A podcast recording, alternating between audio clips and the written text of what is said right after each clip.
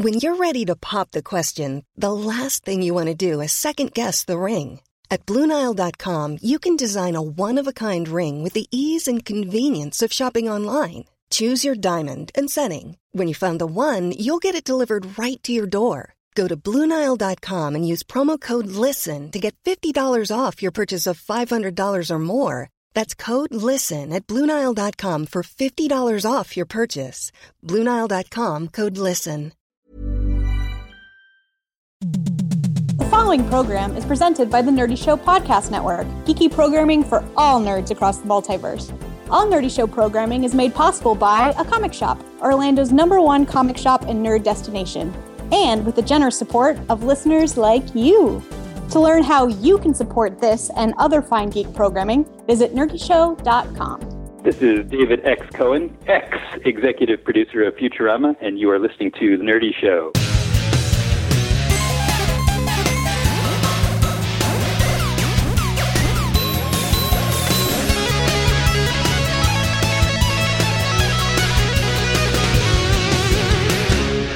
Welcome to Nerdy Show, a weekly podcast dedicated to every facet of nerddom, from comics and video games to science and technology. If it's geeky, we've got it covered. Hi, I'm Cap. Hi, I'm Boar. And this is our top 20 nerdy things of 2015. Woo! Yeah, this is our annual list where we take all of pop culture, all of human achievement that's happened this year, and arbitrarily rank it against each other for absolutely no reason. Well, we just mishmash them together for what we think is the best reason to rank them higher or lower than each other thing. It's nerd stuff. If it's nerdy, if it's geeky, then we're going to figure out how it slides into that scale and kind of mash them all into this 20-something lump. If it's geeky, we'll judge it, we'll arbitrarily rank it, and we're presenting it to you. Yeah.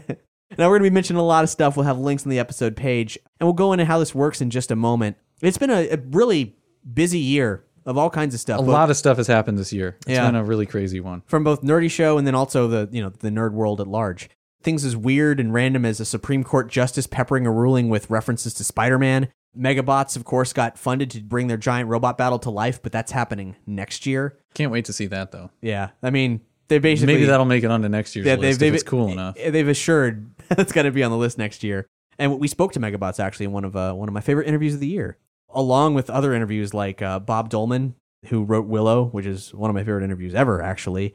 We talked to Greg Weissman again, creator of Gargoyles. Anyway, but back to other stuff. I mean, like movies... The Avengers 2 was the kind of but Ant-Man blew everybody's minds. Terminator Genisys, no one saw it, but you did. I loved it. You loved it. It was probably my favorite Terminator movie. That is an insane thing you've just said. Yeah, I know. A lot of people have given me crap about that too, but I stand by it. It's a good movie, and if you're a true Terminator fan, you should see it anyway. It's too confusing for most people, I'll give it that. And the Jurassic World... You either love it or hate it, seems like, so... Still haven't seen that. Me neither. But all of our co-hosts who will be joining us throughout this episode, they've all got different opinions on it. But actually, Jurassic Park... But let's not talk to them about it. It doesn't come up. It doesn't come up in this. We've talked about that far too much, really. Yep. Fantastic Four was a total bomb. Gem, which was not as bad as everybody made it out to be, got kicked out of theaters, actually, within 2 weeks of being in there. But TV's been pretty flawless. Daredevil, Jessica Jones, Dark Matter, Man in the High Castle. And video games, lots of amazing stuff. Metal Gear Solid 5, Undertale took the indie world by storm in just the past few months. Heard a lot of cool things about that. I haven't gotten a chance to check it out yet. But. Yeah, I met the dude who did it at Camp Fangamer, and it seemed really neat, but wow, it has taken off. I'm so thrilled for him. I've never seen anything. I mean, I'm talking about the last two conventions I was at, within a month of the game's release, had people challenging Homestuck for number of people cosplaying this game. Wow. I mean, it happened like lightning. It's crazy. Splatoon, Rock Band, Guitar Hero returned and doesn't suck. It's actually kind of good. The Nintendo PlayStation was discovered this year, an actual functioning Nintendo PlayStation. They find it in some attic or something? Yeah. Yeah, it's crazy. Again, links to all this stuff. And also there was the news that Nintendo is bringing Nintendo to Universal Studios. Nintendo Land. Or perhaps Islands of Adventure here in Orlando. Tentatively named Nintendo Land. Yeah, tentatively. Most likely. We don't have a lot of details on that, but actually one of my favorite articles that we published this year was all of Nerdy Show kind of putting our heads together as to how they should do it. Speculating what could happen, how they should do it. Yeah, what currently existing attractions should be retrofitted into Nintendo attractions, stuff like that. There was a lot of good music this year, like the mind-blowing and officially licensed Final Fantasy VII Remix album, Materia. Game Chop's amazing Splatoon's remix compilation, and the Proto-Men, after a long quiet time, they released their long-awaited covers record, The Cover Up, and some tracks from Act 3. I've been waiting a really long time for Act 3. I'm excited. Yeah, you and everybody, pal. Yeah, really. I mean, we got a taste of it, but we want the rest. I mean, it might come next year. It might. And then maybe it'll make our list. Yeah, none of this stuff that we're talking about, none of this stuff is on the list. None of it. But here's something that isn't on the list that we're just going to tell you isn't on the list straight up. Star Wars is not on the list. The Force Awakens, it's not on this list. It's not out yet. But aside from that, if we put Star Wars on the list, that would be one slot that something else didn't get. And it's Star Wars. It's probably going to be better than the prequels. It could be amazing. So one, we're not going to take the time to pass judgment on it and wait to delay this list. But two, just imagine it's on the list somewhere. Maybe ask us down the line where we'd place it if we were going to place it, and we'll tell you. Yeah. As for stuff with Nerdy Show, we launched Nerdy Show Theater, a dedicated channel for just our dramatic programming, like our tabletop role-playing shows. But we also launched our first scripted show, Liberty Critical Research, a sci-fi audio drama. And we did our 8-part miniseries, The Call of Cthulhu Mystery Program. And we remastered the first 2 episodes of Dungeons and Doritos, which is a long time coming. We launched the app for Nerdy FM, our streaming nerd music online station. And it's so much more convenient than having to go to the website on the mobile browser and clicking around. And I traveled too much this year, like way too much, an unhealthy amount. But some of the coverage was fantastic. I did extensive coverage of Star Wars Celebration. I went out to Camp Fangamer. There's, of course, our annual E3 report and coverage from San Diego Comic-Con, including the Miami Vice reunion, which a CBS representative told me we were the only people who covered that, which is really weird, but that happened. We also experimented in filming some of our episodes, including a discussion on DC Comics television shows, a debate between Nerdy Show Huvians and those who are not Huvians. Anti-Huvians? Dr. Detractors, you may say. And an interview with the WWF legend Brian Knobbs of the Nasty Boys, where Brandon and I actually got in the ring and wrestled him, or really he wrestled us. He wrestled you guys, for sure. Which was a unique experience. You should definitely watch the video. It's I still can't believe it happened, really. It was very strange. And of course there were also other instances where we punished ourselves for your entertainment, like our episode Food Crawl, where we ate a bunch of food, 13 restaurants in a row, and recorded the whole thing. And I'm so glad that I didn't come with to that, because I would have been knocked out after like the second one. It was an endurance test for sure. It was a lot of fun retrospectively. I can look back on it fondly. And the Eye of Argon challenge, where a fan requested that we read some of the most notoriously bad fantasy writing in history, which we read around a roaring fire. So here's how this thing's going to work. We got 20 things to get through, so we're going to give everything 3 minutes. We've been doing this for the past few years of our top 20 list. And on this occasion, we will be playing not just your regular iPhone sound, but actually a ringtone written by Heaven Pegasus, who you may remember under the moniker Mouth's Cradle. Their album Sakura placed in our top 20 last year. So you're going to hear this little tune, Cheeky Hello, from the Cheeky Ringtone series. And that's how you'll know it's time to shut the fuck up. I imagine we'll probably talk over it a little bit, but yeah, we'll try to keep it as succinct as we can. Yeah. And to start us off, we're going to be doing some superlatives during this whole discussion. Special things that we couldn't fit into the rankings. That in some ways exist beyond it, yeah, in a side category. They were outstanding in some fashion. Yeah. It's something a little bit more than a runner-up. Let's say that. Yeah. So as evidenced by this one we're going to start with, and I'll set the timer. This is a Nerdy Achievement Award for all time, Gravity Falls.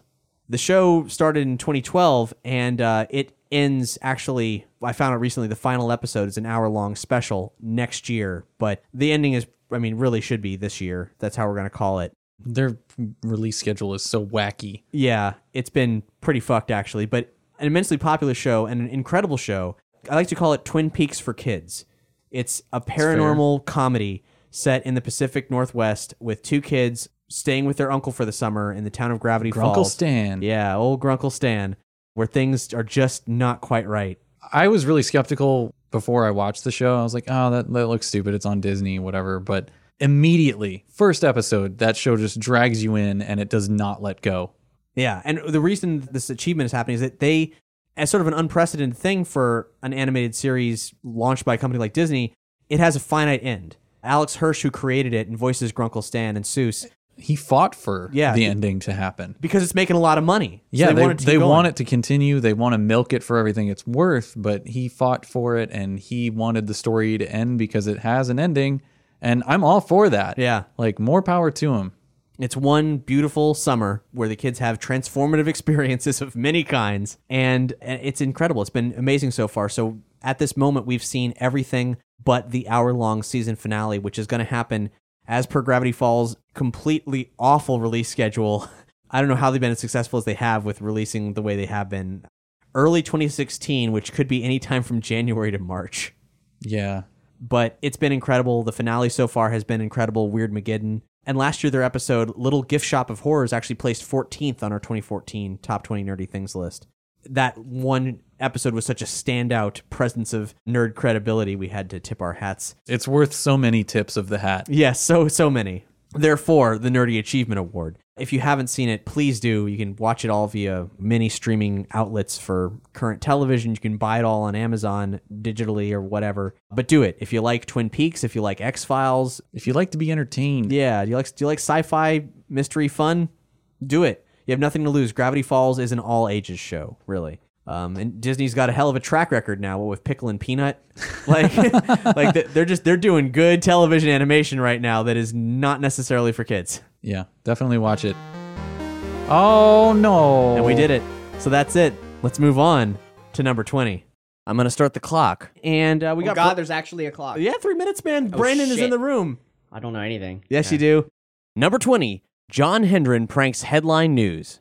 A little bit of background. In September, Edward Snowden joined Twitter. And there was a big brouhaha because, you know, government secrets and so on. So Headline News, which used to be CNN 2, turns out I looked into it. They pointed out that the governor of New York tweeted at Jack, the founder of Twitter, to shut down the Snowden account because he's a terrorist and a traitor. But instead of getting at Jack, they got at Fart. Which I still am a little confused. Yeah, how did they do that? Why they did that? Well, the thing is that John Hendren, a.k.a. Fart, is a Twitter celebrity. He has a lot of followers, so he's also a very popular writer. They just looked at his follower number, maybe. Yeah, but he's also a popular writer for something awful. Yeah, he's been doing something awful writing back in like 2005, and he's the thought lord of the DevOps movement, and he's a generally funny guy. Here's a tweet of his that I really like from early 2014. Kicked out of The Hobbit for shouting, "Now we're Tolkien," every time something happened. What an asshole. He's awesome. This is like a legit real life. He's an IRL troll. Well, someone needs to shoot him. You assume that happened in real life. It could just have been a tweet. I mean, yeah, but it could easily. I mean, after watching the video of the Headline News thing, I mean, that is probably something he really did. But here's what happened. Headline News invited him on to talk as a Snowden supporter. And instead of talking about Edward Snowden, he talked about Edward Scissorhands the entire time on live news, and he was really deadpan about it, really subtle about it. Yeah, he was just nonchalantly defending really serious Edward about Scissorhands. It. And when I watched this video for the first time, I'm like, no, this is fake, because the person asking the questions, I think her name's Yasmin, and she was not like... She wasn't picking up on it at all. She wasn't flinching, or if she was, she wasn't letting on. So I was like, okay, this happened, and someone must have edited this video later, so it's just like a fake video that I'm watching. But I've checked multiple websites. Cab, you've told me it's not a fake. It's not fake. It's real. It actually happened, and that the reporter is just that good. She didn't flinch at all. You know, they're saying, okay, well, do you think it was right for him? I don't think he's a monster just because he's got scissors where his fingers should be. Scissors for hands, you know? It's not his fault. And it's like, do you think it was right that he fled to Russia? It's like, well, he had no choice after he was chased out of town. Where else was he going to go? He just wanted to make topiaries for everyone. Yeah, it's like, just because he was created on a mountaintop by Vincent Price, it does not make him a monster. And she's just, like, asking him legit questions about Edward Snowden, and he's talking about Edward Scissorhands. And there's, like, it's really confusing for me to watch and a little uncomfortable because she's not... She is must be the most amazing reporter that channel has, because she's not flinching. She is not relenting. She's just going right back to Edward Snowden questions. Her eyes don't even move. Like, what the fuck is he talking about? Nothing. So I was just thinking, like, this video is a fake. Maybe Snopes will say otherwise. Definitely a big tip of the hat to that guy, though. Yeah. Was that 3 minutes? That was 3 minutes, man. Yeah. Hats off to you, Fart. It's truly amazing. It definitely tops that time you got the lead singer of Smash Mouth to eat all those eggs. Totally outlandish. Which may be a loaded statement, but I'll link to where you can find out more of this dude's amazing exploits and this incredible video on this episode's page. Now for this next one, we're keeping Brandon around, because number 19 is Fallout 4. Yeah, it's pretty good. That's all I'm gonna say about it. I'm done with this comment. No, it's he drops the mic. Yeah, done. It's okay. Click. The reason I think it's so nerdy that I like it is because the science and technology in the game is so ridiculous, non-possible, completely dangerous shit that they were dreaming about back in like 30s, 40s, and 50s. It's kind of like those old science fiction comic books or movies where it's like, if you get too close to a nuclear reactor, you're going to become a monster. Or they're using ray guns, and they have cars powered by, like, nuclear fusion. So it's just ridiculous technology. Robot maids, like, shit that just won't actually happen that they thought were going to happen by the 80s or 90s. I mean, it's comedy combined with a certain degree of actual horror. Like, the landscape is awful, it's terrifying. Asinine horror. It's like ridiculous horror that wouldn't actually happen. But then in that landscape is entrenched with nerdy Easter eggs. For example, we've actually got a thread on the forums going on right now where folks are posting things they found. Max Acree found the final scene from Jaws recreated with a dead body dressed like Quint and a dead mutant dolphin instead of Jaws. That. I didn't find that. Also, supposedly you can find Cheers. Yeah, Cheers is there, complete with the skeletons of the cast members. There's some Sons of Anarchy references in one of the jails. There's a character named Jake Reds instead of Jake Blues from Blues Brothers. And then one of the deepest cuts, as Max says, there's some random piece of electronic junk that has a very obvious serial number on it, and somebody found out it was a registration number for the Nostromo from Alien. Huh. Just a random computer with a serial number on it. Some electronic junk. What the hell? I need to pay more attention. I'm too cramped for time, so I'm rushing and doing everything. But it's hard to pay that much attention. There are a lot of really tiny details in that game. A lot of them are Easter eggs, actually, if you do some research on them. And I have not spent any time doing research on them at all because I don't have that time. I really want to find that Jake Blues outfit. I'm sure like every other piece of normal clothing in that game, I'm just gonna not wear it because if I don't have armor, I will die. You know, that's bad. But anyway, Fallout, it's such a beautiful balance of comedy and horror. It's steeped in not just a whole bunch of radiation, but also a lot of nerdiness to put together this massive explorable world. So go play it if you haven't, and lose all of your life to it. It's warm, tender, radioactive embrace. Moving on to the next item. Number 18.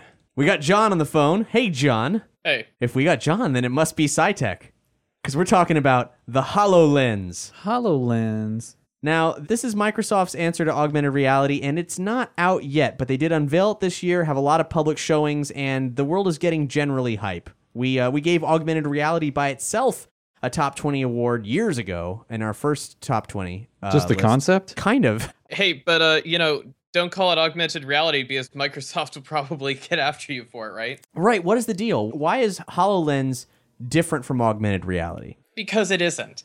Because the term augmented reality has gotten on the periphery of people's knowledge as horrible phone apps that don't really work that well and are basically just UIs in space. Is that why they want to distance themselves, you think? I'm pretty sure that that's a pretty big part of it. The amount of every single article I read, very few of them even actually mention augmented reality. The ones that seem to be even closer up to Microsoft are mixed reality, which is basically augmented reality. It's the same damn continuum. So HoloLens, if you've somehow missed it, is a headset that lets you see both the real world and then stuff superimposed into it at a insane level, the likes of which the hopes and dreams of augmented reality all said were going to happen.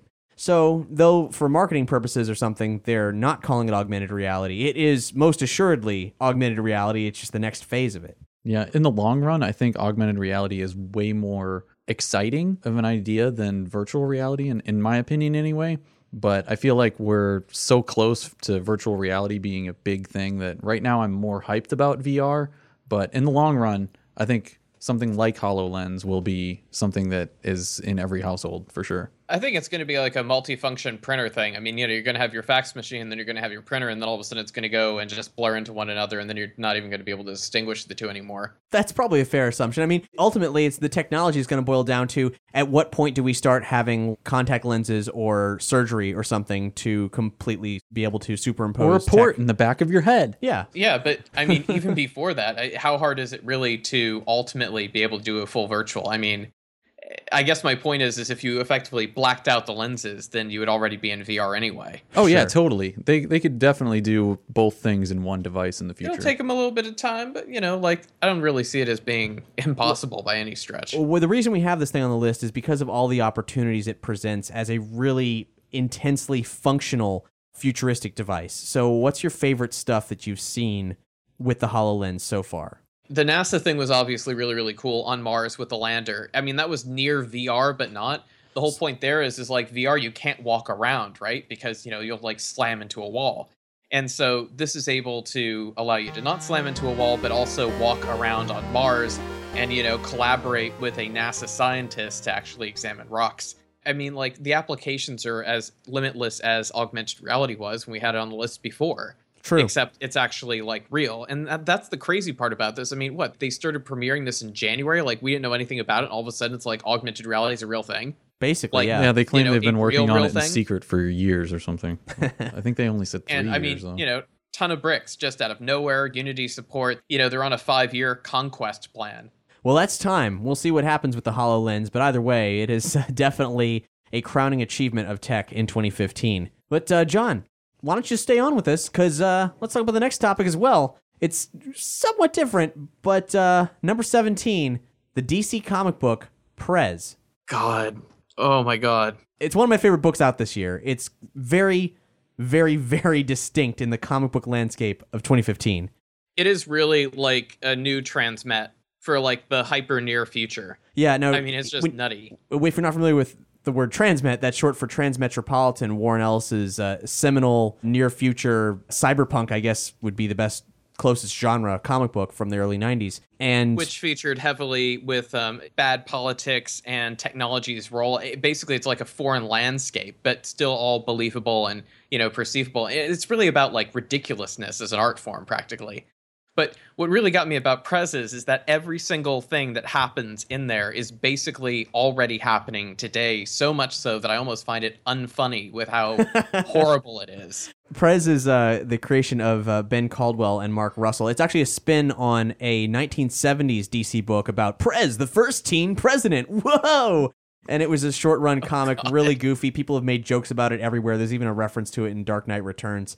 And this is a modern reimagining outside of the regular DC canon that is satire of the world we live in right now, but in a kind of like more complex and more interesting even than Idiocracy kind of That's lens. Where my mind was immediately going when you were starting with that sentence. I was like, is he going to say Idiocracy? Right. But it's way more layered than Idiocracy could have offered up.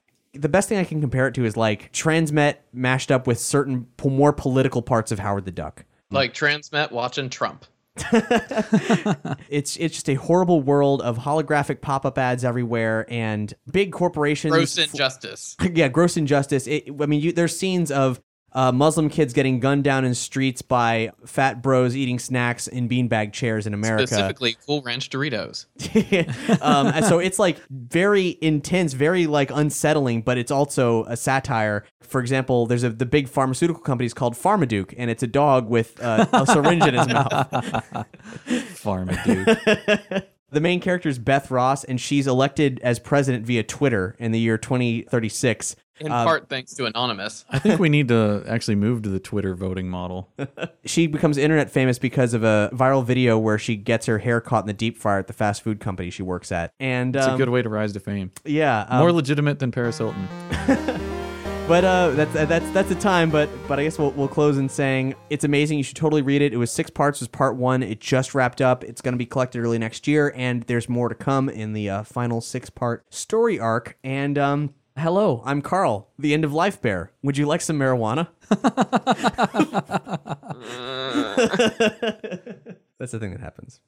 Yeah, that's also modeled after a thing from Japan, one of their crazy it's like everything in that's real. The whole thing. The whole thing might as well just be canon for reality. Are you talking about the death robot? The bear that hugs you and gives you a lethal injection? Yeah, that's like a real thing. Ew, what? Oh, God. Yeah, so, I mean, everything... It's Dr. Kevorkian bot. Everything in Prez is based on reality, but it's a funnier version of it, and it's a distillation of the future-present landscape of 2015 in this really great sci-fi. Coming in at number 16, we got Brandon back here. Yay, I'm Brandon. Hi, Brandon. Hey, what's up, guys? Brandon, how much do you enjoy playing Rush songs in Rock Band? Here's the problem, is you can't really play a Rush song, you just try. And usually you fail if you're on the hardest drum difficulty. Basically, you're not playing Rush in Rock Band unless you're playing the drums. Right. I don't care what you're saying. Drums, you might expert say pro. That Neil Peart is one of the greatest drummers of all time. Neil Peart or Pert, however you pronounce it. It's Peart. I don't care what anyone else says about Keith Moon, because I still think Neil is better, because I've seen him play a row of 50 drums in a circular motion around him, and he just spins and plays all of them. I ain't seen Keith Moon do that. He's also dead, so whatever. So he beat him there, too. Whatever. Guy's a nutter. Well, Neil Peart, he's got a lot going on. He may know something about MKUltra mind control, as we discussed in our Nerdy Show Declassified episode. Methodical. He may also possess magic enchantment powers, because number 16, Rush fan Jennifer Morrow uses Neil Peart's drumsticks to win Jeopardy. So the funny thing is, Alex Trebek is from Ontario and Rush is from Ontario. Yeah. And Alex Trebek usually is an emotionless game show hosting machine. Like, he shows no emotion. He might show kind of slight interest, like, yes, that's great. He tells jokes, but they're really weird. But when she tells the story and like pulls out Neil Peart's drumsticks, and he's just like, oh my god, that's awesome. And I'm like, I've never even seen him excited at all in like 30 years. Here's what happened. This girl, I'm watching Jeopardy. And did you watch it when it actually happened? Yeah, I did. Cool. It was insane, because Jennifer Morrow has way more energy than the average Jeopardy contestant, like by a long shot. When the bio segment comes up, she's like, I was always inspired by tales of knights in shining armor who would ride into battle with a token of favor from somebody they admired. So I thought I would do that here. I'm a huge fan of the Canadian prog rock trio Rush, and I went to one of their concerts a while back. Did she like hold up a sign that says like need token of favor from it said, to carry in the battle? She went to the front row. It said, maybe on Jeopardy, request token of favor to carry in thy honor. Oh yeah, Neil Peart was like, have my drumsticks. Yeah. Because he's like a huge fan of Jeopardy. I heard. Like an amazing fan of Jeopardy. He fucking gave her drumsticks, and then when she's telling the story, she has like this leather pouch. It's like a sword sheath that she pulls out both of the drumsticks. And that's like everyone in the audience is dead silence. I'm cracking up, but it's like everyone in the audience is like, ooh. And then she's killing the game, does double Jeopardy, and the amount she picks, she could have done way higher. Like she could have, but she did 2112, which is their like what 1976 album, I think. Yeah, which is it's the like their best, their album? Concept. Well, I don't know if I wouldn't call it their best album, but it's the Rush concept album. It's the only real like heavy concept record they've done. And she won. We should add she won twice. Twice. Yeah, she failed at some point. I'm assuming she almost did. She quit and bow out. I don't know what happened to her. No, she almost got a third time, but she got robbed. But it was incredible. Nerdy game show. Classic rock nerd. I've never seen a performance like that on Jeopardy ever. Like she killed it. She was actually beaten by someone who's carrying around a token of favor from Kenny Rogers. Could have been chicken. It could have been part of his beard. Yeah, they just went to Kenny Rogers roasters beforehand. Do those exist anymore? I have no idea. Not in Florida. They just saved the old chicken bones. Hey, I have a lock of his beard. Do you know what the slogan was for Kenny Rogers Roasters? No, I don't. It's the wood that makes it good. No wonder they did so well. Oh, God. I actually really liked Kenny Rogers Roasters better than KFC. It was the wood, guys. It was. KFC didn't use wood. And it made it good. Jennifer, you rock. Well done. And that's time. Moving on to number 15. Ooh, what's number 15? Number 15 is none of your concern. Oh, that's my favorite band. So we're talking about my band, None of Your Concern. That is my band I've started. It's also my favorite. It's a concept band where they all wear nun habits. Are you being serious right now? Or are you just making up some shit? We wear nun outfits, and when people go, what are you all about, guys? Because they're British. And you go, none of your concern. Governor. I don't know if you guys are you guys improving right now? No, or is this a real thing? Put a bottle in your bottle. Ask if someone's improving, it derails the improving. What's wrong with you? All right, I wanted to derail it because I wanted to come back to reality. All right, number 15. We're joined by Jess. Hey, Jess. Hello. The clock has started. Here's number 15 on the list, Chamber Band's record, Careers. This record is a concept record loosely inspired by The Hunger Games. Now, you may remember Chamber Band as placing very highly in our top 10 of the top 20 of 2013, I want to say. Yeah, 2013, with their debut record Deities, which was an album about the world of Dungeons and Dragons, but not in any kind of like narrative sort of way, more about experiences, feelings. And that's what they've done here with Careers. I'm not being eloquent at all, actually. I was like, so the last one was a concept album, and this one is a concept album? Yeah. But they're all I was waiting for you to describe it as a rock opera so we could make some sort of a distinction, but no, it's loose. It's that the songs are ultimately about really human emotional stuff but they have kind of a backdrop, a launching point rooted in pop culture. In the first record, it was Dungeons and Dragons, and in this one, it's the Hunger Games. There's a couple actual references to things here and there, but I know nothing about Hunger Games, and this record, I love it. They had a few references in song titles, but otherwise, yeah, they're not singing about Katniss or anything. I think it's really well done, and I really, really like their cover of One Headlight. I just thought it was absolutely beautiful and awesome. Yeah, and we did an episode not so very long ago where we talked to Chamber Band, and they actually did a blow-by-blow through the whole album, taking us through all the various experiences, any narrative elements that were in it. It was a really cool explorative episode. And I like to compare them to kind of like the nerdier Decemberists. The Decemberists are already pretty nerdy, but Chamber Band takes it to another level where if you're a fan of what they're talking about, you can kind of get off to the fan nuances there, but ultimately they're just making really good music that happens to have a nerdy slant that anybody can relate to. It makes them a lot more universal than most nerd musicians out there. Yeah, and this album was actually even kickstarted. So they put it all on Kickstarter, we funded it. And they went out to the woods and they wrote and recorded everything, which I think is just a really awesome and transparent way to do it, too. Yeah, they went to this really cool recording studio that was like a converted barn in the woods in the middle of nowhere. Okay, that's a little bit more normal than like, oh, then they wandered out into the woods. And there's time, but I entreat you to please check out the episode itself because it makes a lot more sense there. The album is also on Spotify, so really easy listening if you subscribe to that service. True. We're going to give you a little taste here. We're going to play a track. All their original material is wonderful, but we're actually going to play one of the two covers from the record, not One Headlight, but In the Coliseum, a cover of a marginally obscure Tom Waits song. And we're playing this because we actually debuted the video for this song on Nerdy Show. So this is In the Coliseum, originally by Tom Waits, performed by Chamber Band on their album Careers, coming in at number 15 on the top 20 nerdy things.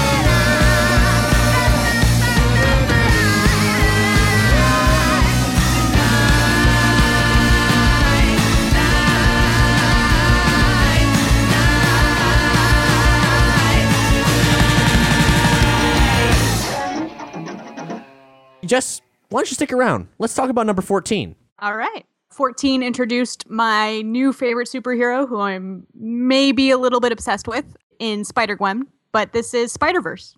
Spider-Verse was an event at Marvel. It started in November of 2014, but most of the action happened in 2015 and is carried over beyond the scope of the regular event.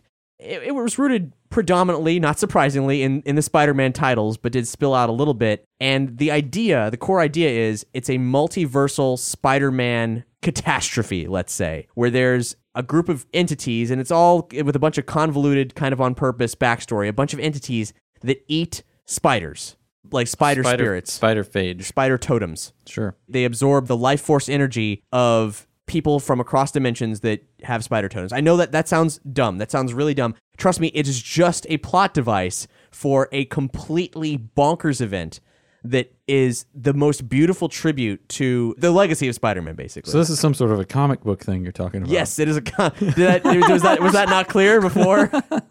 I wasn't 100% sure. We're talking about Peter Parker from the main Marvel Universe, 616, teaming up with Peter Porker the Spider-Ham, teaming up with that one-time Doc Octopus inhabited Peter's body, teaming up with Spider-Man Noir, teaming up with none other than Supaidaman, the Japanese live-action redonkulous thing you've probably seen from YouTube that rides around in a big leopard mech. Like, that's canon now. It's so great. It's so great. Okay. It is the ultimate tribute to Spider-Man, done by Dan Slott, who's a longtime writer of the series and has been consistently killing it for years, but holy shit, Spider-Verse. And it did, as Jess said, created Spider-Gwen, an alternate reality version of Gwen Stacy, who became the spider, and Peter died. Oh, this is the source of that? Yes. Oh, yep. Okay, because I've been seeing a lot about Spider-Gwen, but I didn't know exactly where it came from. Yeah. And this thing digs deep. I'm talking about there's big stories, there's small stories, all kinds of stories from the Spider-Verse. You can buy most of it in just one book, actually. They have the newspaper strip that Stan Lee wrote for years. They have the Indian Spider-Man, who was like published in a one-off comic book in India in 2004, is a main character in this, and he's really cool. Of course, there's all the TV appearances. It doesn't happen on screen, but they do mention both Tobey Maguire and Andrew Garfield. And that's time, but Spider-Verse, amazing. You should check it out. If you love Spider-Man at all, just pick up the collection. It is pricey. It's a hardback, but it is worth it. It is a one-and-done comics event that will fucking delight you. And I think it might be on our nerdy gift guide, so... Yes, it is. Plug! Before we carry on with the list, it's time for another superlative. We've got Doug joining us, and we're going to talk about easily the greatest geek film of the year, Mad Max Fury Road. Oh, man. What a movie. I don't know if the movie in and of itself is nerdy. There's nerdy elements to it, like post-apocalyptic... We did debate this quite a bit. Yeah. I mean, how do you rate something that is the progenitor for things that are irrefutably nerdy? Yeah, I mean, there's a lot of LARPing and costumes and cosplay that comes out of Mad Max, so I guess Furiosa alone took the world by storm. Yeah. So there's definitely a nerdy response to it. And it is sci-fi. Yeah, but it is meant to be a mainstream movie. Yeah, and it was gloriously so. I mean, George Miller resurrecting his own movie franchise and doing it in such a big way and having it be successful. I mean, I'm used to most nerd movies tanking in the theater and having to recover in DVD sales. Yeah. Cough Dread, cough Pacific Rim. This movie really had no right to be as awesome as it was. I mean... What? No right? What do you mean no right? Look at the track record for every other... big movie franchise that is trying to be resurrected, and it's always like mediocre at best. This one is just every now and then they have to get one right. I guess so. This one has literally set the bar for any other movie franchise that's trying to make another comeback. I was not expecting it to be as good as it was, and I mean, what else can I say about it other than movie of the year? It may be better than Star Wars. It may be movie of the year. It's hard to imagine Star Wars being more artful than Fury Road. Or consider it. Because anyway. I mean, like, Fury Road, they've been planning it for years, whereas we've literally covered the entire gestation period of The Force Awakens. We know for a fact they were strapped for time to create Force Awakens. Yeah, whereas Fury Road was sheer force of will. And a triumph of the will. Yes, indeed. So if you haven't seen Fury Road, please see Fury Road. It is truly majestic, and its nerdiness, well, you need only look to post-apocalyptic sci-fi. It's it in the biggest way possible. Mad Max was always one of the cornerstones of that, and this is It's the best Mad Max movie, I feel. It's tough to argue. Coming in number 13, a guy who built a functional Mjolnir. It can only be lifted by those who are worthy. Worthy meaning the guy who programmed his thumbprint into it. Yeah, and functional meaning I don't know if you could actually hammer anything with it. It looks hefty enough you totally could, though. I think you could beat somebody's face with it pretty hard. You could, but you would damage it. You would damage it, but you would succeed in hammering. Yeah. And it may even, depending on if something went wrong with the electromagnet inside of it, it may even sparks in the could electrocute somebody. You might be able to take down some sort of a vehicle in an unexpected way just by activating it. That is true. He puts an electromagnet inside the hammer, and he puts it on like a sewer manhole cover and on other pieces of metal, and he challenges people to come over and say, any large metallic object out in public. Yeah. Try to pick it up. So this guy, Alan Pan of the YouTube channel Sufficiently Advanced, he devised this electromagnet with a fingerprint identifier on the handle, so only he can pick it up. I mean, is it a little self-involved to say that you're the only one who's worthy? Certainly. Well, he built it. Exactly. I don't know whose thumbprint would do it. I just couldn't find it. Certainly, Mjolnir could only be wielded by Odin, and only Thor could wield it because Odin allowed it to. Anyone who's worthy. Anyone who's worthy of the power of Thor can pick it up. I mean, Vision picked it up. Yeah, if he thinks somebody else is worthy, he could program their fingerprint in there. It'd be sort of like, passing the torch. Yeah. Well, the first video was out at Muscle Beach. Weirdly, he didn't get any muscle dudes to pull it, but I think there's probably some reasons why. And if he attached it to a manhole cover, I imagine that some of the muscle dudes just went over there and just pulled it right open. Because in a later video, Thor himself did exactly that. He took it to Kamikaze, Stan Lee's comic convention in Los Angeles, and had cosplayers go at it, and it was fucking hilarious to see like green painted She-Hulk trying to get this thing up. And he actually did a modification. He made it so 1 in 10 had a chance for it to actually lift. That's cool. And weirdly, the track record was generally, if it was a Deadpool, it lifted. Of course. But Jack Thor, he lifted the Mjolnir, but he lifted it because he took that manhole cover with him. Damn. And then Alan waited in line, and Stan Lee signed the Mjolnir at the thing. So that's pretty cool. Well done, Alan. Well done. Better have included Stan Lee's thumbprint on that. You better have. All right, so moving right along, Doug, why don't you stay right where you are? Let's talk about Other Space. Yeah, this was a surprisingly good show. It was surprisingly good. If you haven't checked out Other Space, you should. And you need to immediately. Yeah, you really do need to immediately. And likely you can do it for free, though we'll get into why we don't know the uncertain future of Other Space. But in a nutshell, Other Space is all your favorite sci-fi comedies rolled up in one, in a beautiful 8-part debut season. Which was way too short. I wanted more. I wanted more too. I want more now. It's like Galaxy Quest, sort of done like an workplace comedy, if that makes any sense. The basic premise of the show is almost like Voyager, except for because they... Well, it's actually almost entirely Red Dwarf, except for the millions of years. I disagree. I think it's like Next Gen. Because it's about a crew of, let's say, Starfleet who get sucked into a wormhole that spits them out into, not the Delta Quadrant, but actually another universe. That's right. Why it's Other Space. Oh. Yeah. So they don't know if there's aliens to contact or what. It's both a horrifying and exciting prospect, and this crew is really mismatched. Yeah. Some crazy people. Some crazy not people. Yeah, exactly. I love everything about it. And I think you and I were exposed about the same time, and I remember one beautiful night where Kay from Nerdy Show said, "Hey, have you guys watched this?" And we're like, "No." And then we're just immediately in love with this show. Play the next one. Yeah. And the reason we were like, "No," is because the creative force behind it, the creator is Paul Feig, the guy who does Bridesmaids, is doing the forthcoming Ghostbusters movie. But I fucking hate Bridesmaids. I know it's well loved, and the Ghostbusters thing, because I hate Bridesmaids, I'm very uncertain about it. Other Space did give me a little bit of hope on it because these characters had a good dynamic. Like, they all fit in that world. And they were all consistently funny. Like, every episode was really great. I loved it. That actually made me think, I have totally got this guy all wrong. He's doing stuff maybe for people that aren't me, but he did a show for me now, and I love it. Mm-hmm. I really, really want to send him a gimbal, though.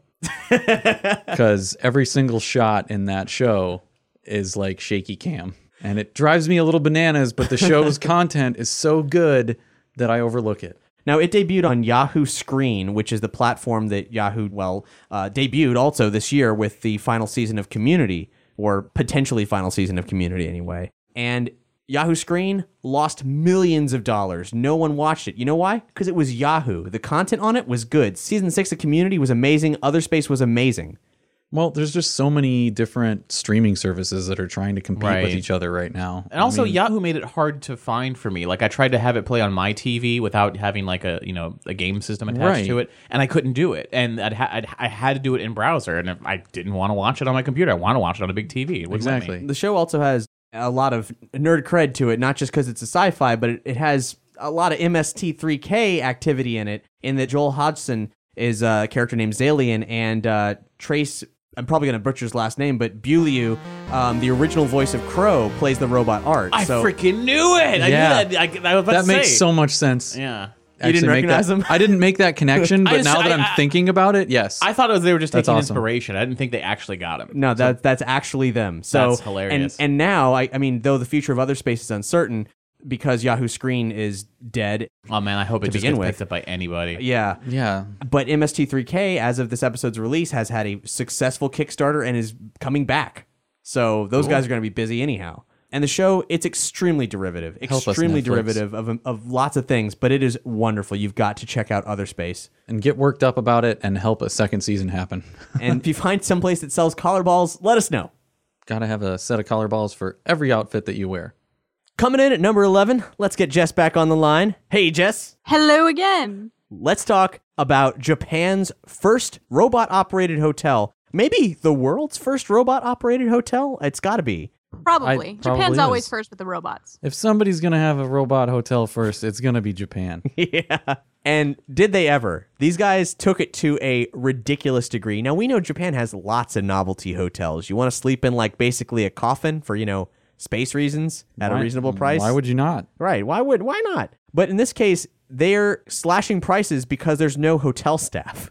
There's just robots. They fired everybody and they're passing the savings along to you. Now go talk to the robot velociraptor. He's not joking. There is a robot concierge velociraptor. Have you seen this? I mean, isn't that all of our dreams coming true, to be checked into a hotel by a velociraptor?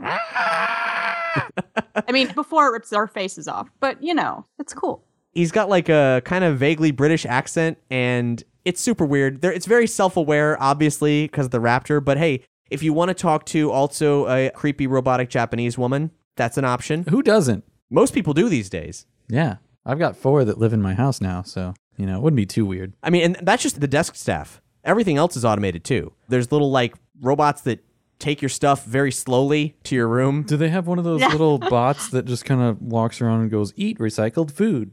What? No, what's that? What reference am I not getting? That was Judge Dredd. Oh, I've never seen the original. You never saw the Rob Schneider was in the recycled food robot. I know Rob Schneider was in the film, but I want to see it. I always wanted to see it, but I never. I mean, let's not go too far. I saw the more important robot hotel. We're not talking about robots. Robot hotel. Right. Biometric scanners to get into the rooms. They got to ID your face. Also, isn't this the same place where somebody assaulted one of the robots and it brought up all these ethical quandaries of? That is actually an unrelated story. Oh, but it is. That is just the nature of Japan right now, where robots are so commonplace. I thought it was at this hotel. No, it was in front of a department store. When someone sees a robot, especially probably American tourists, their first thought is, I would imagine, to be to assault it or to, Yeah, yeah. It was an argument that brought up certain ethical things, like the guy who created the robot said the robot actually deserved rights, even though there's no artificial intelligence at play. And what's going to happen with the hotel? Well, who knows? They're going to get human privileges. And that's all we got for the robot hotel, but there's some really great articles and video and so on of this. We'll link to all that, of course, on this episode's page. Single rooms are only $60. I might have to stay here when I go to Japan. Yeah, it is dirt cheap. We should all go to Japan. Nagasaki. Do I want to go to Nagasaki? Why not? Nagasaki. Why not? I don't. Yeah. And for $60, you're already going to spend money on a hotel. Might as well be the Robo Hotel. Only problem is it's probably going to be booked up because it's the Robo Hotel. Hello, and it's affordable. That's very true. They have Robo prostitutes that you can hire? Coming soon. Sex robot. What does it want? These robots are really fucking creepy looking. Number 10. We're halfway there. Number 10, Bart Kira gets an animated trailer. And we got Doug with us here to talk about it. Yo. Bart Kira is Akira done with characters from The Simpsons. Right. That's basically the gist of it. I remember first seeing Bart Kira online and just being like, oh, that's funny, but, you know, they're never going to really finish that. It's like, they're never really going to finish the comic because, I mean, Akira, for those of you who don't know, is massive. Bart Kira was an idea created by artist Ryan Humphrey, and it turned into a whole web thing of people replicating Akira with Simpsons characters. Hey everyone, I've been on the go recently. Phoenix, Kansas City, Chicago. If you're like me and have a home but aren't always at home, you have an Airbnb. Hosting your home or a spare room is a very practical side hustle. If you live in a big game town, you can Airbnb your place for fans to stay in. Your home might be worth more than you think. Find out how much at airbnb.com/boast. As humans, we're naturally driven by the search for better. But when it comes to hiring, the best way to search for a candidate isn't to search at all. Don't search, match with Indeed. When I was looking to hire someone, it was so slow and overwhelming. I wish I had used Indeed. If you need to hire, you need Indeed. Indeed is your matching and hiring platform, with over 350 million global monthly visitors according to Indeed data, and a matching engine that helps you find quality candidates fast. Ditch the busy work. Use Indeed for scheduling, screening, and messaging so you can connect with candidates faster. And Indeed doesn't just help you hire faster. 93% of employers agree Indeed delivers the highest quality matches compared to other job sites, according to a recent Indeed survey. And listeners of this show will get a $75 sponsored job credit to get your jobs more visibility at Indeed.com/podcast. That's Indeed.com/podcast. Terms and conditions apply.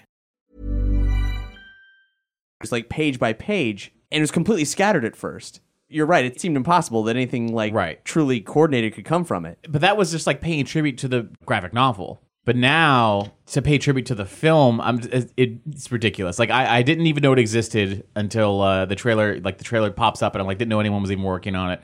Play it, and it's exactly what it needs to be. Just the same way that regular Bart Kira is to the comic, this is to the film, and it's such a deep level of nerddom here. Like going from, I mean, you know, American pop culture, television, Simpsons mixed with the Japanese manga mixed with the film adaptation. I can't even figure out how many levels. And it looks like it was released directly to VHS too.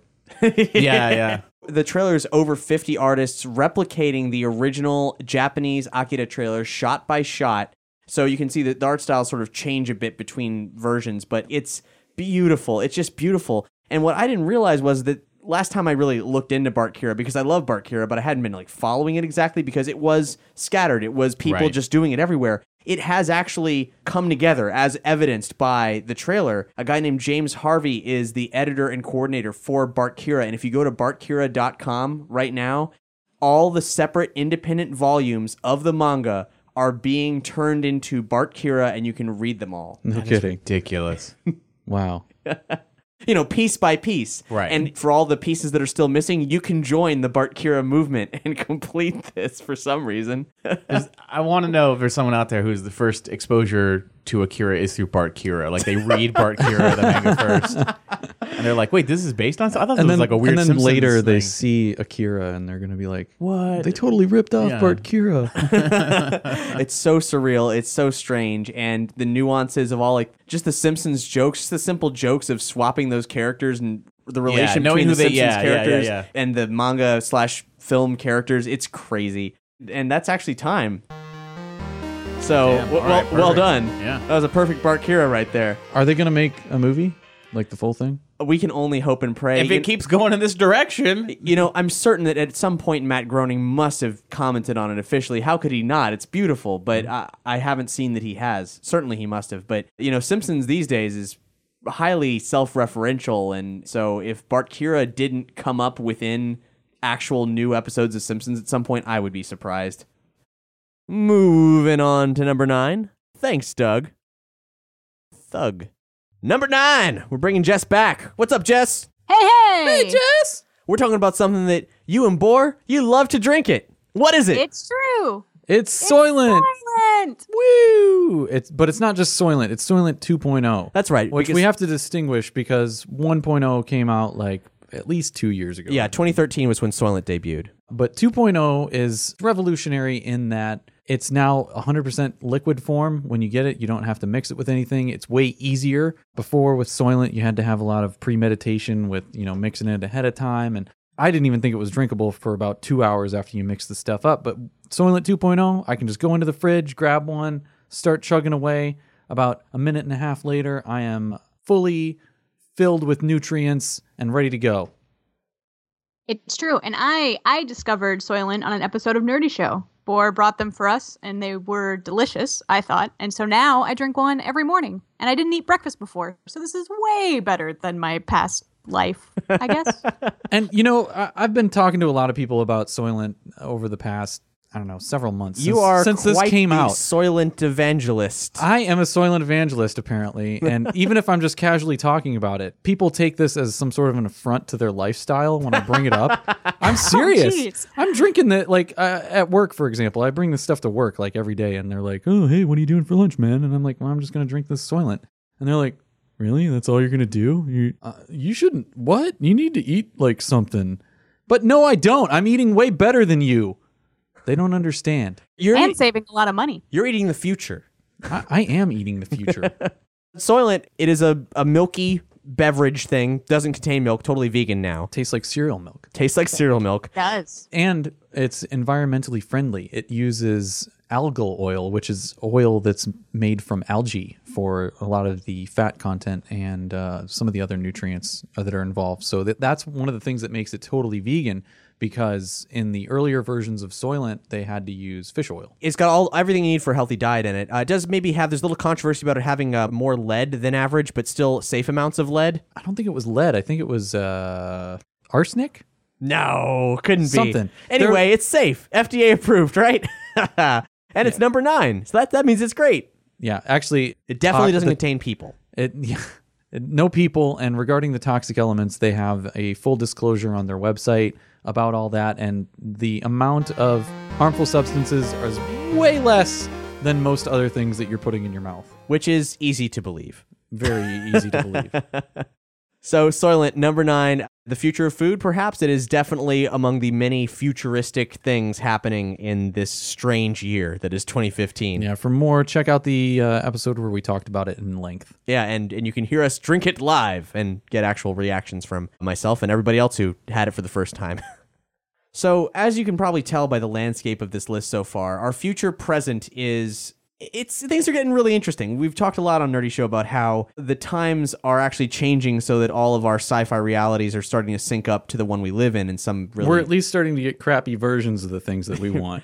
Right. So we've got our fucking like Jetsons pills in the form of Soylent. And those crappy hoverboards that aren't really hoverboards. Right. Yeah.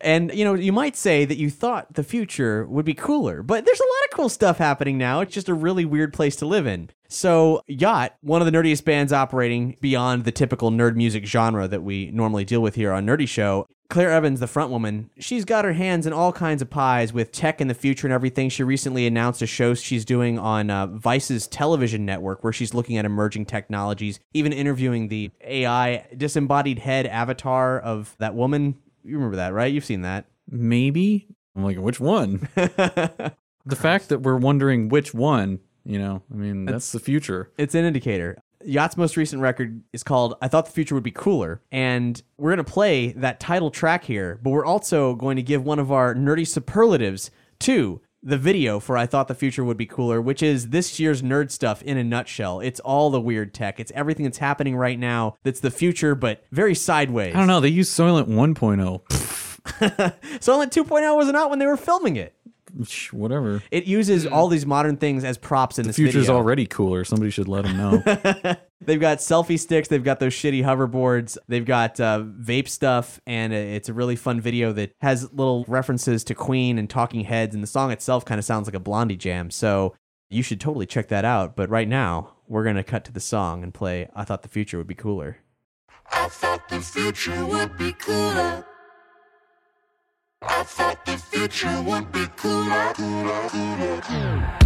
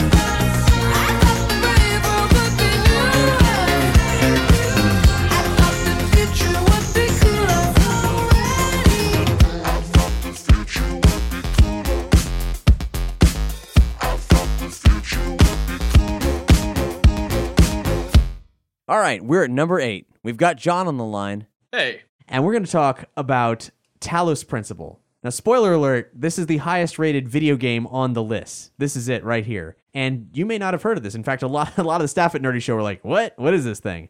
So, John, why don't you tell us about Talos Principle? How much am I allowed to spoil about this game? Well, everybody should probably play it. And I know it's a game that has a plot that has a lot of secrecy to it, like discovering what the true story is part of the game. But let's go with broad strokes and whatever you might learn in the first 5 to 10 minutes of the game. Oh my God, nothing. You will learn almost nothing in the first 5 minutes. This thing's basically like Portal styling. I mean, that gives you all you need to know about like the flavor of the game. That like it's a first-person puzzle game? Yeah. And of course, it's also screwing with you, right? Like Portal does. So, you know, you're wandering around. You have no idea like what the fuck. You just wake up and you're in like Grecian ruins practically. You just like no idea what the hell happened. Is it kind of lighthearted and fast-paced too?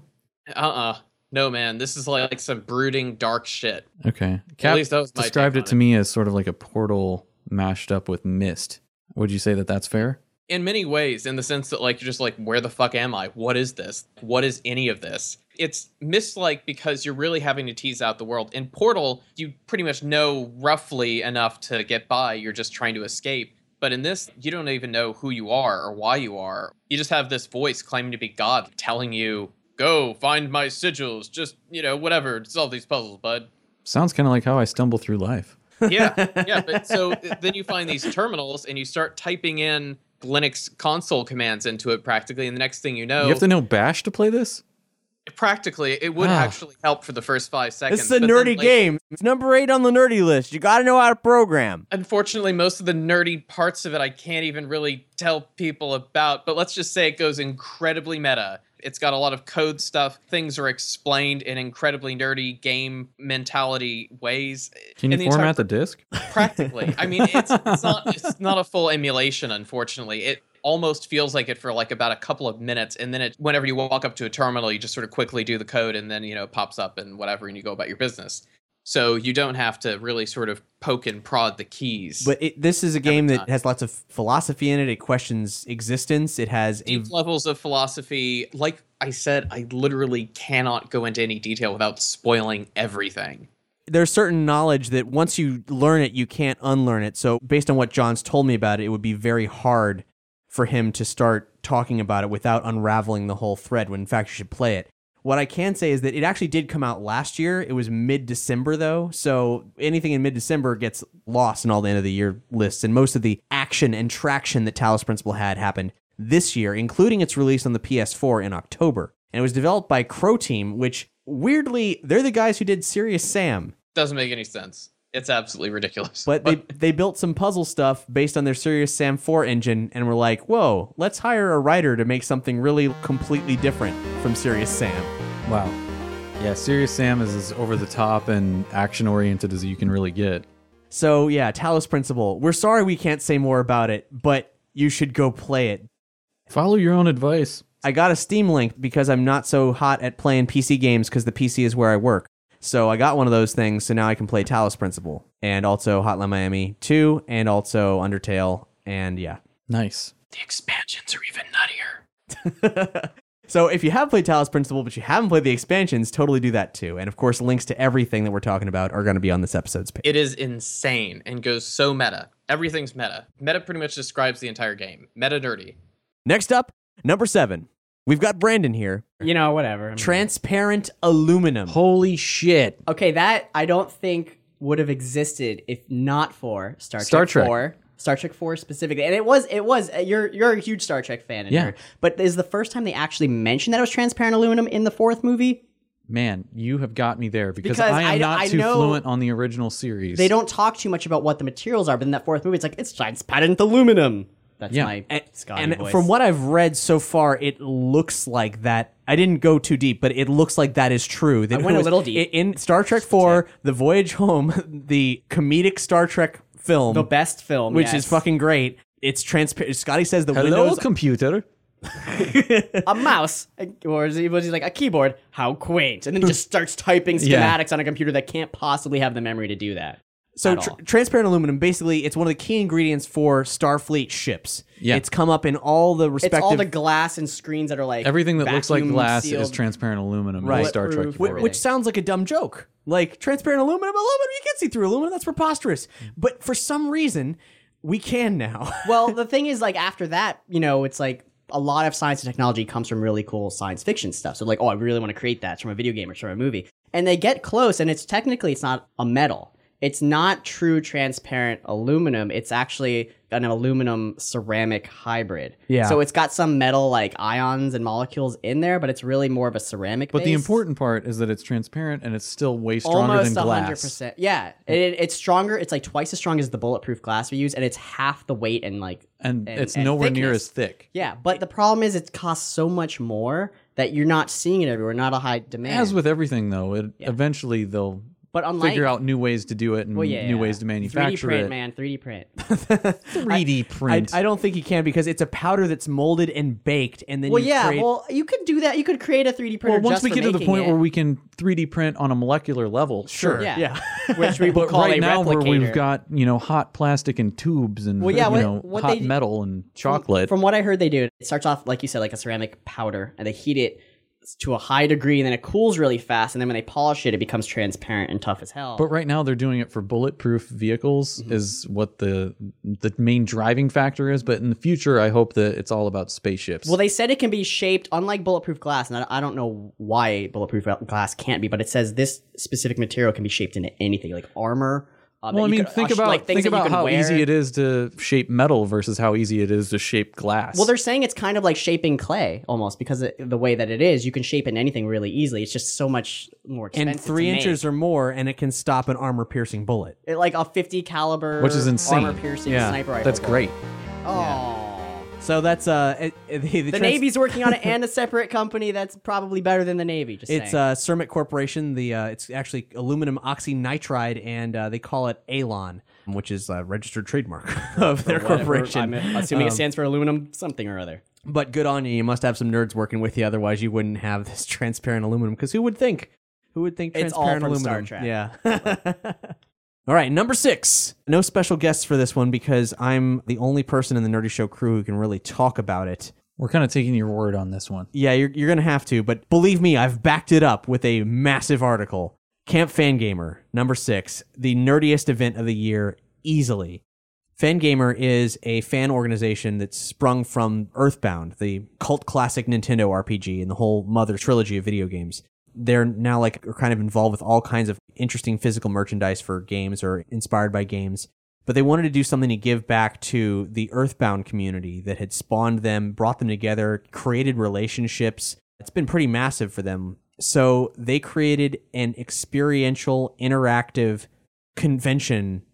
It's really not a convention at all, but... A lot of the stuff that you were describing to me sounded like an alternate reality game the whole weekend. It was kind of like a weekend-long alternate reality game, yeah. Happened in Tucson, Arizona, in a hotel. But through there, everybody who was there witnessed a playthrough throughout the weekend of Earthbound on stage as a charity thing with a live talk show that was also a live game show, kind of like a Japanese game show, streaming throughout the whole weekend. But during that time, there were characters, there was a narrative, and a massive, massive conclusion. Pokey Minch, the main adversary of the Earthbound games, was there as a character, having co-funded the festivities, trying to put forth the idea that he'd been, slandered, that being painted as the villain was a misunderstanding, and he just wanted to give back to the community, but things go very much out of hand. They really took that hotel and turned it into Eagle Land, the location of Earthbound. I'm talking about, like, the menus were changed at the hotel restaurant. I'm talking about the water fountains had different facings on them. There were lots of cool indie gamers there. There were lots of cool people there. There were lots of cool panels there. And I published an extensive article as actually the only press representation that they had on site for this thing, chronicling this entire event, surreal meetings in the middle of the night. The boss fight at the end was like some kind of metal concert almost. You fought against something? Kind of, yeah. Pokey emerged in a big plastic bubble and had a gigantic inflatable spider mech thing that sort of like towered over the audience and had these tendrils that it was sort of abstract, but it like went out into the audience, and there was thrashing and a live band playing, and It was beautiful. It was a truly amazing experience that me summarizing it in 3 minutes will not do justice. We'll forward you on to the article, but it was an incredible experience. And if you're not familiar with Earthbound, the article does actually contain all the information needed to really get the gist of what this is, why it's important, and all that. But yeah, even not knowing anything about Earthbound, it seemed like a really impressive event for sure. Yeah, completely strange. And no one knows that they're going to do another one or what. It was created as kind of a one-time thing, so it could never happen again, but just this one beautiful, beautiful weekend. It seems like they'd almost have to just try to repeat it or something. Or switch gears to another game. Yeah, exactly. But either way, like it'll never be like this. It was truly incredible and easily one of the nerdiest things, well, that's ever happened to me. So, let alone 2015. All right, we're in the top five now, and we've got John with us because we're talking about underground virtual reality drone racing, which Brian Clevenger called cyberpunk as hell. It really is. It's insane. I mean, you have these crazy guys sitting in lawn chairs with like VR goggles on their heads, right? Of course, they're basically just using them to stream the footage from the mini drones, but like they got antennas coming off of them. They got big ol' RC helicopter style remote controls, and they're just racing these things like freaking pod racer through abandoned factories and shit. I'm really excited. Like, I totally want to try this. It's just the cost to start doing it and finding places to do it and shelling out all the money. I would totally be all over it. Well, this is happening all over the world. There may be abandoned factories here in Orlando that like have underground drone races happening in them. It's hard to say. They're underground. That's part of the reason they're so cool. The entire future is just like collapsing down on us in this one point of time. Now, this isn't just a bunch of hobbyists getting together and doing this for whoever's there. This stuff is actually streamed online for, like, the good ones anyway. So you can go to these abandoned factories, and these guys are flying them based on first-person, like, fighter pilot-style perspectives from the VR helmets they're in. So these guys are jacked in. They are the drone flying through all these abandoned facilities and so on. And you, as a spectator online, can jump around through camera perspectives in the facilities, the camera perspectives of each of the different racers. I mean, that's insane. Yeah. It's like the beginning of Big Hero 6, but for like racing. Or Big Hero 6 or Real Steel, but completely different because the format's totally different. And what I love about it is that it is underground, that it is happening in abandoned factories, that it is happening with people who maybe not necessarily are even allowed to be where they are. But I think we need to start going around and asking people, see if we can get into the inner circle with some of these. If there is a local group anyway. Yeah, we could start sniffing around. I would actually really like that. However, it is actually on the precipice of potentially becoming mainstream. As we mentioned in a past episode of Nerdy Show, the guy who owns the Miami Dolphins recently dropped a cool $1 million on a drone racing league. So actual sports professionals want this to become a real thing. Maybe we should try to get sponsored. Send your money so we can do this. Well, we've got to like, John, you haven't built a drone from scratch, have you? No, I built an entire CNC router from scratch. Do you want to start building entirely different drones? What's your cool drone racing name? God, I don't even. You know, it's really. Oh, damn. Well, that's time. You built a CNC router. Yeah. I'd be more impressed if it was a music factory. I can build you instruments on it. Don't worry about it. That would make you sweat.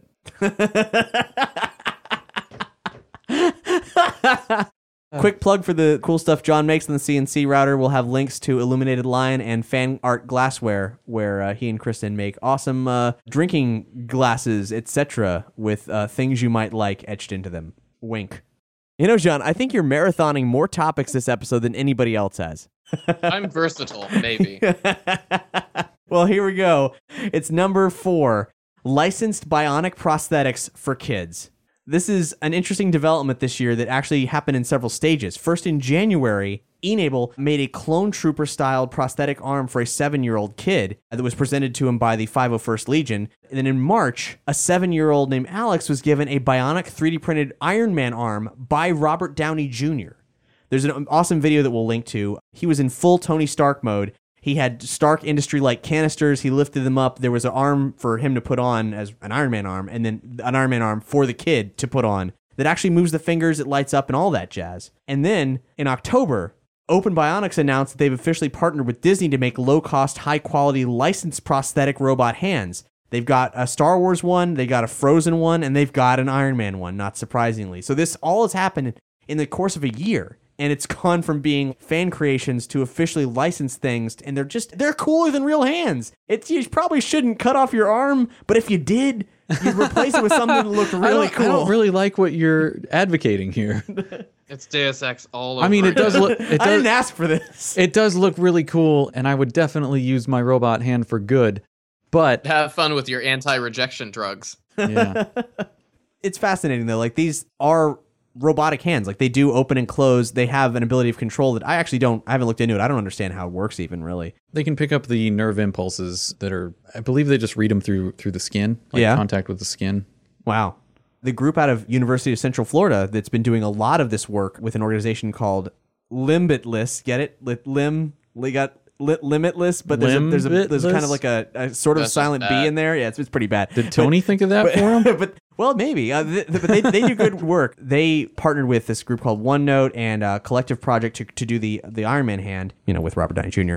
And they recently actually created a wheelchair for a paralyzed vet that he can fully control using his facial muscles. They're doing good work. And these, man, I mean, I don't even care about Frozen, but that Frozen arm, it's amazing. It looks so cool. I don't think I've seen the Frozen arm. I've seen a lot of the other ones. Yeah, I don't know about this Frozen arm. You got glitter. It doesn't have like character faces or something stupid on it. It looks like a really stylish, cool space magician's hand. Huh. And I want it to be my hand. Yeah, I don't know how I saw all the other ones, but somehow I let that one go. So I gotta go find that. That's time. We'll link to where you can see all this stuff. Did you get it? I worked in Let It Go. Oh shit! I haven't seen Frozen, man. God damn it. I don't know, man. I just they got that. Somebody snowman at home got that joke. You know, it's weird. The adults who own Frozen that I know, including John and Kristen, they all have copies of Frozen. I was like, it's a cultural zeitgeist. Let me see Frozen. And they're like, no, this has happened with multiple people. Adults without kids won't let you borrow Frozen because they might watch it. What? This is a reoccurring problem that no one will let me borrow Frozen. Are we talking about this? Are you talking about the same? And you said no. The same movie that most parents are freaking tired of way conceivable. Well, parents can't loan it because the kids will keep watching it. Yeah. Anyway, that's my problems. And I don't even, at this point, I don't even want to see it. But I feel like I don't get the jokes. I don't get the jokes, Boar. I don't get the jokes at all. Whatever. Moving on. Number 3. There is, in fact, some Star Wars on this list. It's TIE Fighter, an animated short film done by one guy. We're here with Doug. Yo. State of the Empire. TIE Fighter, what's up? I was really impressed by this thing. The amount of detail that this one guy puts into this little short animated film, it looks like professional quality. Like a team of Japanese animators made this. And it looks like classic anime. Classic, marginally realistic anime. Is there a term? There's got to be a term like cockpit pornography. I mean, just the fetishization of just the buttons and like all the sliders. Like, I mean, I'm sure in the Star Wars universe, there's not even this much detail. You know what I'm saying? Like, but it is like food porn. But, yeah. But with cockpits, like, and all the buttons and screens and the heads-up pornography. Display. My brain went straight to. Have you ever seen a grown man naked? Yeah. It's truly amazing. Now, this is a 7-minute long animated short. It was all done by one guy, Paul Johnson, and he did it over the course of 4 years, just weekends on 4 years. And it's not just a tribute to Star Wars, it's also a tribute to one of the greatest Star Wars games ever made, 1994's TIE Fighter. TIE Fighter, of course. I'd see a TIE Fighter movie done in anime style.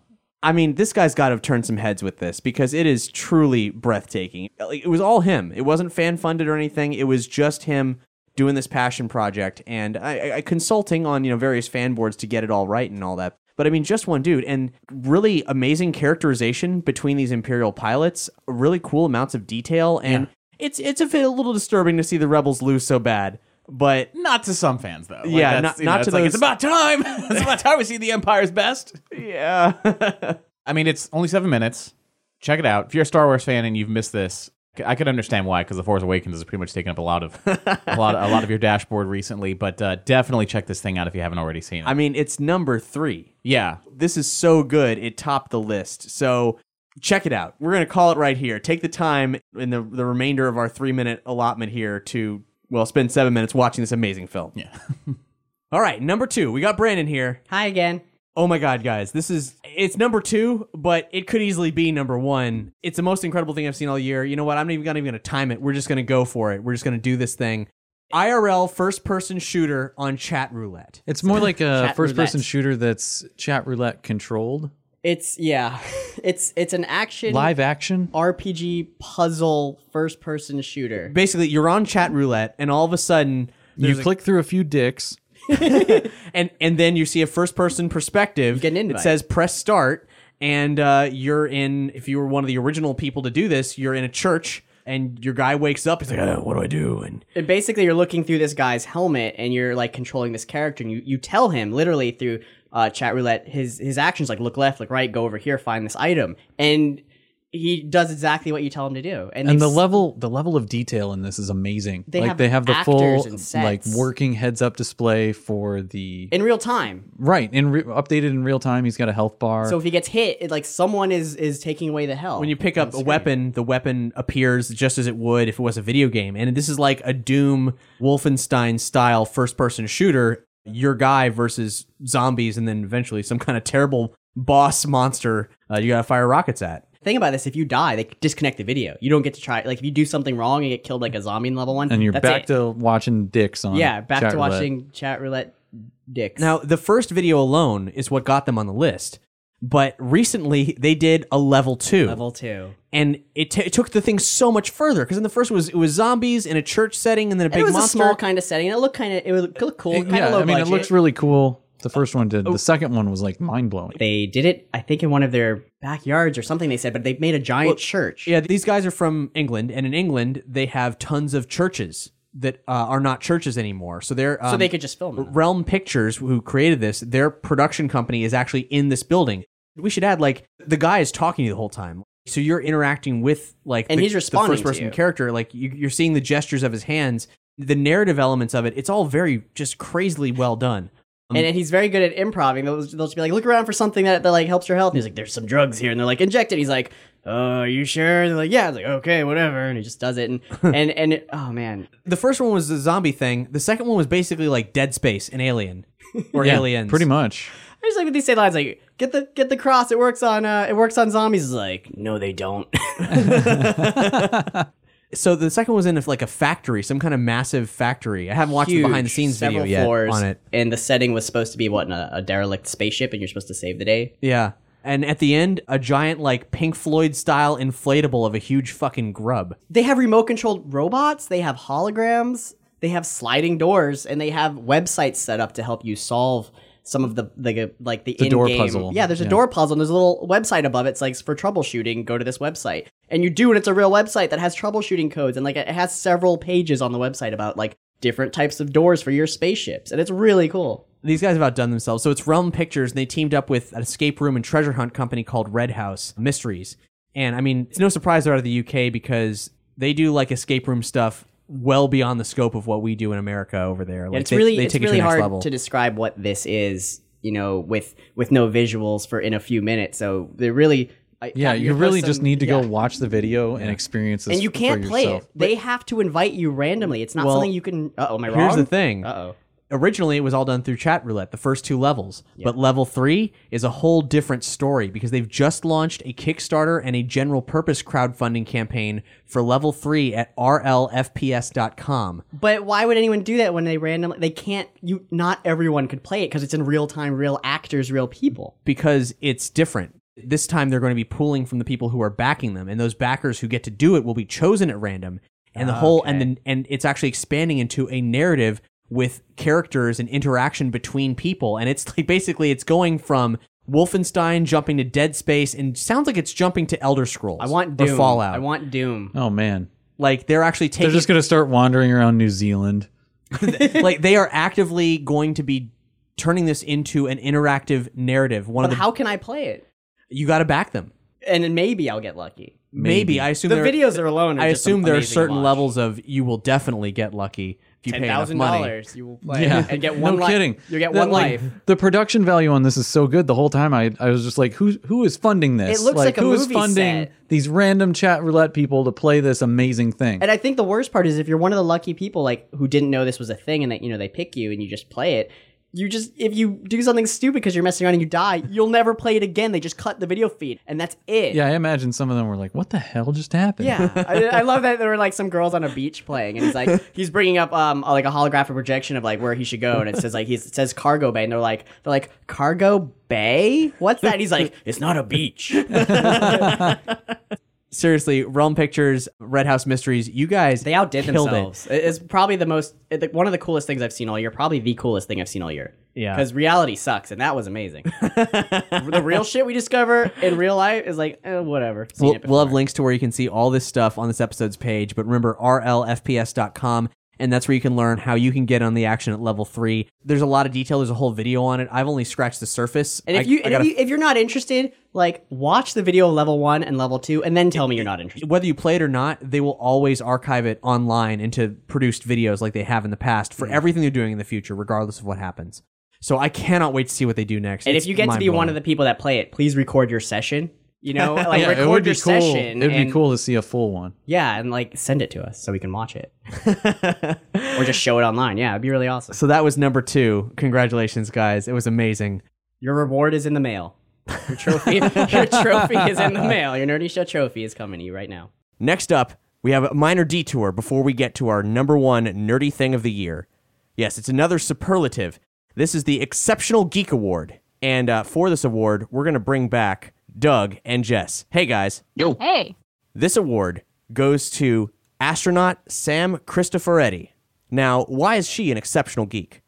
Good question. I think being an astronaut alone would qualify you to a certain extent. It does, most assuredly, to a certain extent. And then, you know, having nerdy interests, for sure, would throw you way above the threshold. Yes, you have to take it to the next level. She took it into the stratosphere. Yes. I see what you did there. Quite literally, she had to bring it from Earth because she tweeted a photo of her wearing a next-gen DS9 Voyager-era Starfleet uniform while sipping on coffee, and in the background, because she's on the International Space Station by a window, and while the Dragon spacecraft from SpaceX was making its final approach. So there was like several layers of nerdy and geekiness all folded into one picture that she posted to Twitter of all places. Yeah, and her text was, there's coffee in that nebula. I mean, in that dragon. There you go. Yeah. That's straight out of Voyager. She must have been drinking coffee black because that's 100% Janeway. Yes, actually, that is 100% Janeway. First of all, she actually happens to not only be a very nerdy astronaut, she's also holds the records for the longest single spaceflight by a woman, which is 199 days, 16 hours, and for the longest uninterrupted spaceflight of a European astronaut. But that doesn't quite do it because she apparently is quite a Captain Janeway fan. There were 2 photos she took on Twitter. The one that Jess quoted there was on the approach of the Dragon capsule, which was bringing a space espresso machine. Space espresso. Yeah. Which is, of course, different from regular espresso. Yeah. And Janeway loves coffee, so while she was wearing her uniform, Sam Cristoforetti sipped the first cup of coffee brewed on the International Space Station. That's pretty great. And pretty fitting, because she's Italian, too. Yeah. It wasn't replicated, though. That'll be the next hurdle. Well, it may have tasted like a bad replication, depending on what space espresso is, you know? She's at least a true fan, because when you go up in outer space, you have to keep track of everything you bring with you. Like, everything has to be weighted. So the fact that she was like, no, I have to bring a Starfleet uniform with me. Like, I don't know what she had to agree to leave behind to justify the weight to bring that, but hats off to her for sure. Yeah, no, she did actually have to pay attention to what she was bringing, and she happens to be, out of all the years of space missions, the first person to do any kind of cosplay that I know of in space, but fucking Starfleet uniform. First cosplay in space, perhaps? Perhaps. You get 7 changes of clothes, and one of those for her is a Starfleet uniform. So hats off to you, Sam. You are the exceptional geek of 2015. Viva Italia. Hopefully she gets back to Earth before Voyager would have, because that took a little bit too long for them. And so that was our final award, but we're not done yet. No, we have our number 1 nerdy thing of the year. Here we go. The timer is set. 3 minutes. It's time to get swifty. Oh, yeah. Yeah. Yes. This year was the second season of Rick and Morty, and it blew the first season out of the water, I think. I think it completely did, which is saying a lot because the first season was mind-altering. So this is perhaps reality altering, goes beyond the mind into the very universe itself. It went way beyond my mind, and it got swifty all over my brain. Yeah, okay, so what you did was you took off your pants and your panties, and you shit directly on the floor. All over the floor. Should we explain about the... what the hell we're talking about for anyone who maybe who hasn't seen Rick and Morty, because you just said take a shit on the floor with no context, like in regards to why this is number one. If they're not Googling it right now, then I'm disappointed. Maybe they're in their car. If you've listened to Nerdy Show lately at all, we have been talking about. We've been referencing this for quite a while. But no, we should lay down and qualify this. This is our top 20 nerdy things of the year. So Rick and Morty is an amazing animated series on Adult Swim created by Justin Roiland and Dan Harmon, and it is a super surreal sci-fi that takes like all the best, weirdest sci-fi plots and gunks them up with cartoon weirdness. These are Star Trek level sci-fi ideas that could be, if they were taken serious, they could be Star Trek episodes, like classic episodes. But they instead make them batshit bonkers, crazy, and hilarious at the same time. But I think what's great is that it's what would probably happen because shit just goes wrong. And like everything in TV goes right. And it's like, oh, we're so happy. But I mean, there's a really distinct possibility in a lot of sci-fi things that it's just going to go batshit crazy. There are consequences. And it's awesome. Absolutely. Lasting consequences. Yes. Tremendously lasting consequences. I mean, some deep, dark stuff happened in season one, but season two, you'll note that Rick and Morty, when it happened, we enjoyed it, but it didn't even place on our list. But this time, boom, smack dab, number one, Get Swifty is a jam. It is totally a jam. And they showed us exactly what they had. Get Swifty is a song in season two, and it has got to be the number one jam of 2015, no doubt. So this is kind of a joint award because, surprise, there is another superlative here. And it is the Nerdy Remix of the Year, which goes to Andromulus, who remixed Get Swifty, and it is the ultimate jam. In the best way possible. Get Swifty was a jam, for sure, on the show, but now it's the number one summer jam. Of all time. Of all time. So basically what we're saying here is, if all this sounded like complete nonsense to you, you got to check out Rick and Morty. Definitely start with season one, obviously, but get your way to season two. Start at the beginning and forgive the pilot episode. It gets better. It gets better. And check out the amazing comic, which has recently been collected by Zach Gorman, which is totally in the flavor of the show. And we're going to we have a microsode request to talk about Rick and Morty. We're going to devote a whole episode to it, and maybe more than a microsode length, if you know what I mean, boys and girls. Wink, wink, nudge, nudge, know what I mean? Yeah. So we're going to take it here. We're going to end this crazy, crazy episode. So we're going to kick it with the Nerdy Remix of the Year, Get Swifty by Andromulus. Check out Rick and Morty. Thanks so much for listening to this crazy list. If you like what you hear, we are a listener-supported network. That means we rely on you to stay alive. To find out how you can do that, just go to nerdyshow.com/support and share this motherfucker if you like what we got. Yo, Andromulus, show me what you got.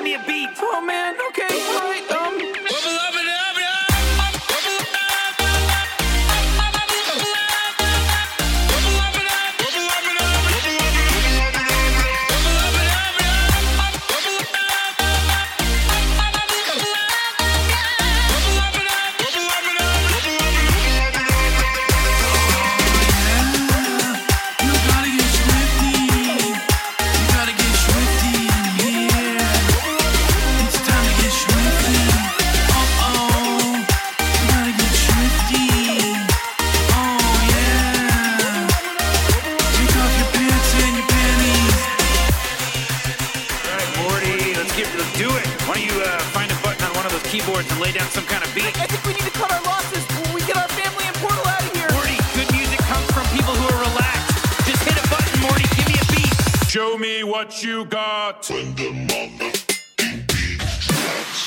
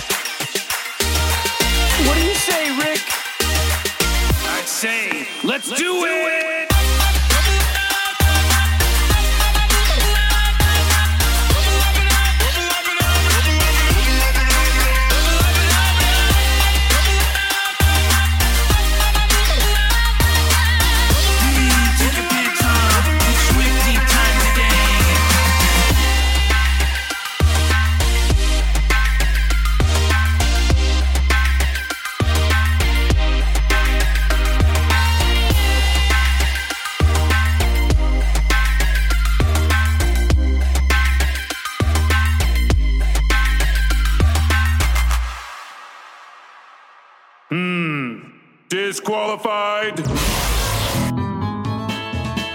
Thanks for listening to Nerdy Show. If you like what you heard, please rate and review us on iTunes or like and follow us on SoundCloud. As listener-supported entertainment, we rely on you to keep this and other shows on the Nerdy Show Network alive by telling a friend or funding the network via Patreon. Any size contribution can get you exclusive outtakes, episodes, and images from across the network, and there's even more perks available. Just head to patreon.com/nerdyshow. To find out how you or your company can underwrite this or other Nerdy Show programming, visit nerdyshow.com/sponsorships. You can subscribe to Nerdy Show via iTunes and or SoundCloud. Leave a comment, like and share, and follow Nerdy Show on all your favorite social networks. For more podcasts, articles, community forums, and other awesomeness, visit nerdyshow.com. If it's geeky, we got it covered. Golly!